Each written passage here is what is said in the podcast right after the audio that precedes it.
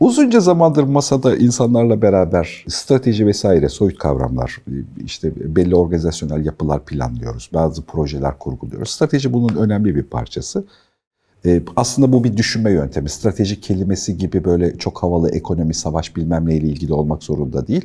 Biz bir şey yapmak istediğimizde ister istemez yapmak istediğimiz şey için bir evren kurman gerekiyor. Aslında bu kurduğun evren stratejik bir çalışma barındırıyor içinde. Evet.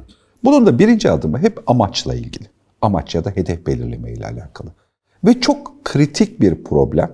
Belki ben bunu bir süredir egzersiz ettiğim için e, dağınık olmakla beraber amaç hedef belirlemede çok kolaylık çekiyorum ama masada insanlarla bayağı akıllı, zeki, zihinsel kabiliyetleri yüksek olan insanlarla da sohbet ediyorken bu buradaki hikayeyi amaçlarını belirlemede ya da bunu hedefe dönüştürmede, biçimlendirmede sıkıntı, çok sıkıntı yaşanıyor. Baya şey gibi oluyor yani işte ne bileyim. Direkt benden bahsediyor. Ha, Pikachu evreninden konuşuyoruz ve sen hiç Pikachu izlememişin gibi oluyor şeyde. Yani hani kelimeleri biliyor, kavramı biliyor insanlar. Entelektüel yeterlilikleriyle alakalı da bir problem de yok. Ama onu amaçlandırmada yani e, belli şeylerde zihin birden böyle gerçekten fışkıran havai fişeği gibi oluyor oradaki tarafta. Bir tuhaf bir şey oluyor. Aynı yere ben ömrüm tatil gibi geçsin gibi hevesler de giriyor. Lan dur bir projeden bahsediyoruz ama hayır ben benim amacım bu falan gibi ya da işte çok para kazanmak, çok güçlü olmak, işte şunu da yani çocukluktan beri hayal edip biriktirdiği itfaiyeci olacağım, ben bir astronot olacağım gibi tüm her şey koca adamın 40 yaşındaki adamın işte e, yani hadi amaçlarımızı belirleyelim de bir yol haritası çıkartalım kendimize. Nereye gidiyoruz abi? Azıcık gözümüz belli bir ufuk görsün dediğimiz anda o sepetin içerisine giriyor.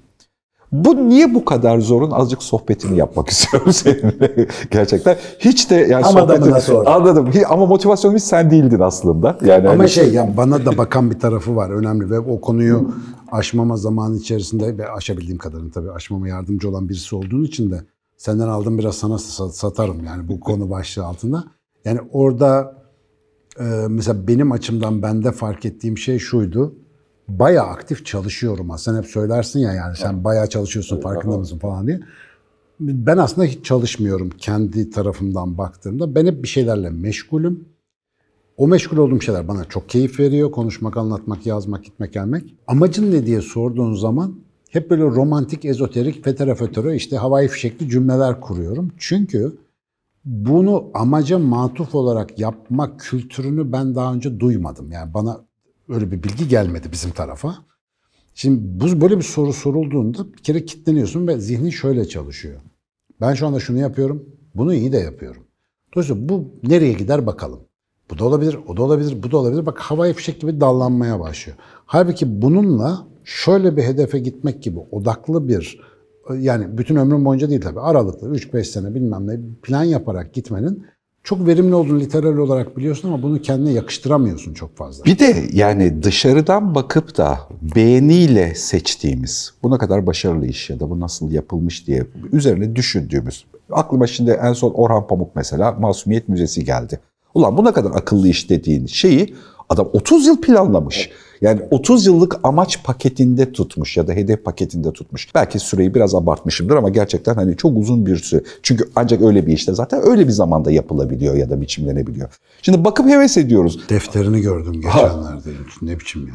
Ya hayatta en kıskandığım işlerden bir tanesidir. Gerçekten hasislikle kıskandım yani. Ulan böyle de iş mi olur ya falan. Yani. Oyun devresi falan. gerçekten çok yani adam overdose'la çıkmış yani. Hani orası Everest olmuş ya, yaptığı şeyde. Şimdi bunu yaptığında Masumiyet Müzesi'ni planladı. Müzeyi açmayı ve kitabı yazmayı. E, çok zekice, hayatımızın, hadi detay da vermiş olalım ne olduğunu o kitabı okumayanlar için. E, hayatımızın e, kritik anlamı olmuyormuş gibi görünen nesnelerin aslında bir araya geldiğinde dönemimizin e, nasıl bir zihinsel ve duygusal haritasına sebep olduğunu bir aşk hikayesi üzerinden anlatmış. Bunu bir roman olarak anlatıp sonra da bunu müzesini açmış o nesnelerden, o eşyalardan. Ve harbiden yani gerçekten bir inş, bir evren inşa etmiş kendi içerisinde ve bu, bu çok şey bir evren olmuş yani. Çok sağlıklı bir evren olmuş. Ama böyle bir iş için amaçlanmak lazım. Yani bu hani böyle kendimi serbest bıraktım. Bu bir süre sonra Masumiyet Müzesi'ne dönmez, dönmüyor. Dönse ben de dönerdi, dönmüyor yani. Hani öyle bir, ben de dünden dönerdim. Ha yani e, bir şeyde. E, bunu belirleyebilmek, belki de bunu Orhan Pamuk'a bu soruyu sormak lazımdı herhangi bir yerde. Bu o, o belirlediğin şeyde e, zihninde o üç boyutlu haline sadık kalabilmek uzunca bir süre. Çünkü oraya doğru giderken adım adım gidiyoruz. Pati pati pati pati gidiyorsun ama o amaçta sadık kalarak gidiyorsun. Bu bir zihinsel durum. Bunu kıskanıyoruz. Dışarıda yapılmış işlerin tümüyle beraber. Bu bize döndüğünde hadi biz de kendi amacımızı bulalım ya da yapılalım yapalım dediğimizde bu bir eğitimsizlik durumu olabileceğini düşünüyorum. Kesinlikle öyle. Yani bu, Bu sonuçta bu bir bilgi biçimi, bu bir yöntem bilim. Bravo. Yani mesela, stratejik düşünme denen şeyi de senle burada da konuştuk, çalışmasında çok yaptık. Mesela ben onu yani stratos kelimesinden geldiğini çok sonradan aydım. Tabaka tabaka planlamakla ilgili yani geleceğe yönelik olarak. Şimdi bu bir, bir metodoloji yani. Bunu öğretirsen zamanında zaten bizim okullarda ne öğretilmez? Stratejik, analitik, kritik bunlar yok zaten. Yani bunlar olmayınca da gelişine gönder gitsin. Şimdi bunları öğrettiğim bir topluluğu zapt etmen zor. Belki de biyoloji öğretmemeleriyle aynı sebep. Şimdi biyoloji öğretirsen adam her türlü çeşitliliği okey diyecek yani. Aa işte o zaman çoğulculuk isteyecek bilmem ne.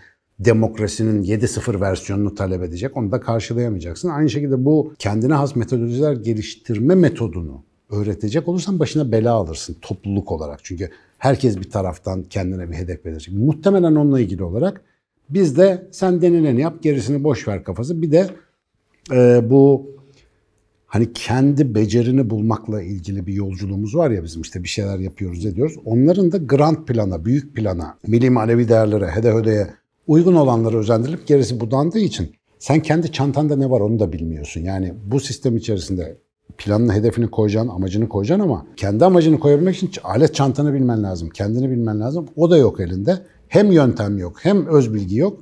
İkisi birlikte olunca zaten böyle bir şey düşünemiyorsun. Ben kendimi yetkin zannederdim bazı şeylerde. Ama böyle baktığında hiç yetkin değilsin. Yani yaptığın şey uzun vadede pek bir işe yaramayabiliyor. Sen şu anda bana her görüştüğümüzde insanın manevi ayarları konusunda sürekli baskı yapıyorsun. Artık bitir şunu, bitir şunu. Onu niye dediğini de biliyorum. Muhtelif sebepler söylüyorum sana biliyorsun ama bunların hiçbiri aslında sebep değil. Bunların hepsi o metodolojinin kanıksanmış eksikliğinden. Yani bu, bu bir türlü hayatta oturtulması çok zor olan bir şey. Ama bir kere oturdu mu ondan sonra senin önünü açabilecek bir kısmı da var. Ama yani o kadar önemliymiş ki 45-50 yaşından sonra bunu rahatlıkla söylemek biraz geç de olsa, erken dönemde benim böyle hedeflerim olsaydı, şu anda çok başka yollar almış olabilirdim.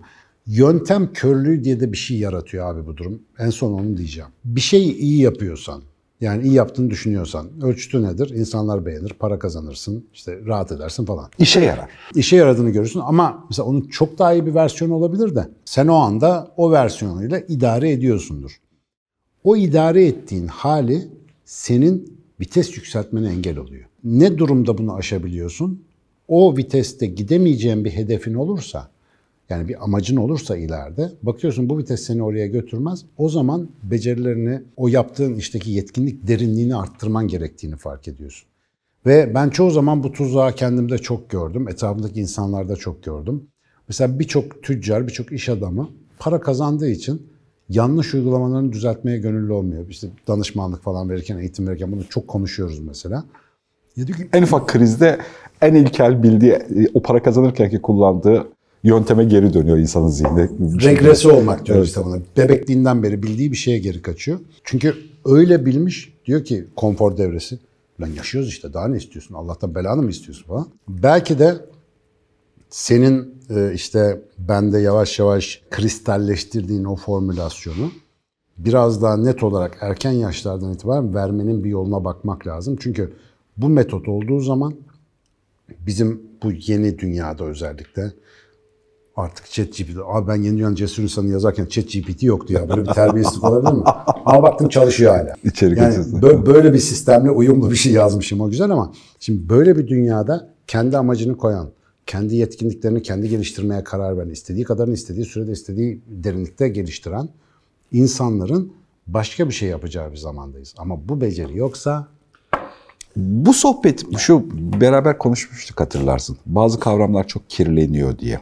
Şimdi mesela hedef, amaç gibi konuştuğumuz kavramlar da şu kapitalist etkiden, kişisel gelişim havuzunun e, kültüründen negatif anlamda da etkileniyor. Sanki öyle deyince aklımıza hep o takım elbiseli, hırslı, gri, gri takım elbiseli hem de falan. Öyle bir fotoğraf yani onlar kazanmasın ben kazanayım diyen adam fotoğrafı geliyor. Aslında konunun bunlarla bir alakası yok. Bunlar bu arada 1990'lı yıllarda bitti. Evet. Onun yansımalarını hala toplumda görüyorsanız onlar sadece retroları şeydi. E, Sadece şeye ihtiyaç var. Yani gerçekten e, teknolojik gelişimle beraber fark ettiğinizde yapabileceğimiz, yapabilitemiz çok ucuzladı. Şimdi sorun yani o ya- yapabiliteye uygun bir yapma koymak. Yani yapma hedefi koymak. Yani bundan 1980 yılındaki teknolojiyle şimdiyi karşılaştığımızda bir şey yapmak gerçekten kolay. Gerçekten ucuz yani cebinde taşıdığın cep telefonuyla bayağı festivallik film çekebiliyorsun artık. Eğer yapmaya niyetliysen. Ama sorun orada. Orada yapılacak şeyin ne olduğunu belirlemekle ilgili.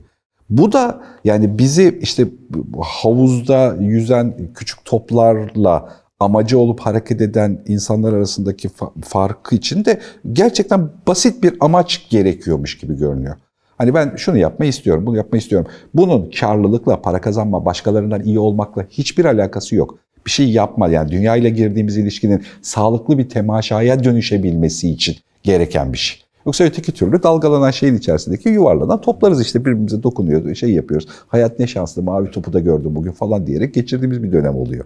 Hani O, o, o gördüğünü arttırmak mesele zaten. Evet. Yani yoksa hakikaten buradan bir şey alıp götüremeyeceğimize göre bir şeye sahip olamayacağız. yani Yani o da çok kötü kapital bir etki ve eskide kaldı yani. Hani o değil buradaki sohbet. Hedefini belirle, paranın buna falan o değil yani bir şey e, hikaye. Yapabilme yani nitelikli temaşa edip deneyimleyerek yapabilme, dünyayı gezme, onları görme, başka insanlarla tanışma da var.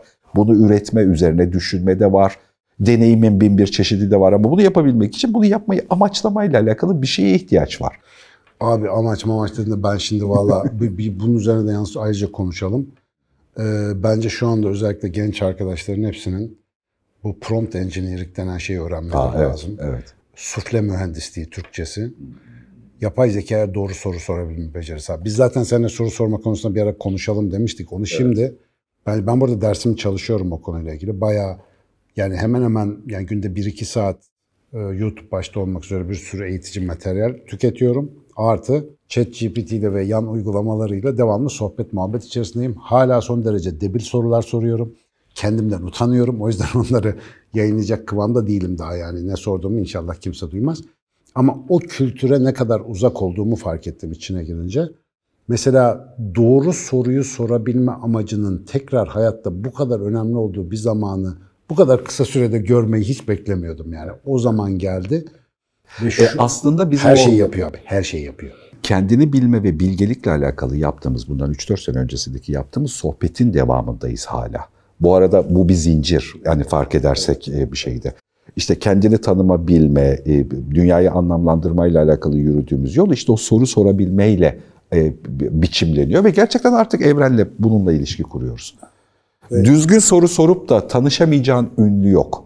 Bak hani bu hani kolay bir motivasyondur ya. Yani şeyi ayırt et. Yani sana gelen maillerin skalasını ayırt et. Doğru bir soru soranı gördüğünde merak edip geri yani kaçınılmaz bir durumu var. Dün İffet Nur'a buradan hemen selam ederim. Kaptı beni yani. Öyle bir şey yazmış ki daha önceden kendisiyle bir fuarda da tanışıklığımız varmış ama orada konuştuğumuz şey ben unutmuş olmama rağmen. Bu arada Siman'ı hatırlıyorum İffet Nur. Al sana işte bak bir hatırlıyorum. Ama yani işte Ramazan'da sakız çiğnersek oruç bozulur muyu soruyorsan hani zihnin hala o standarttaysa tamam orası yürümüyor. Dünyayla girdiği ilişki güdükleşiyor. Vallahi abi insan olmak zor. Yani ya zor mu yerim? Cevapların değil soruların evreninde olmak bence şu anda güzel bir süreç. E, zaten orada abi cevabı alınmış bir hayatı ben yaşamak istemiyorum. Ne, neyi yaşayacağım zaten o yüzden? Ben abi ben sorularımla iyiyim. Amaçlar ve belki anlam üzerine belki bir, bir iki bir yeri geldi de bir kırık tefek Söz bir vermeyelim yani. Söz vermeyelim duyuyorlar sonra bizi. Olur kısmet kısmet. Teşekkür ediyorum hocam. Eyvallah paşam.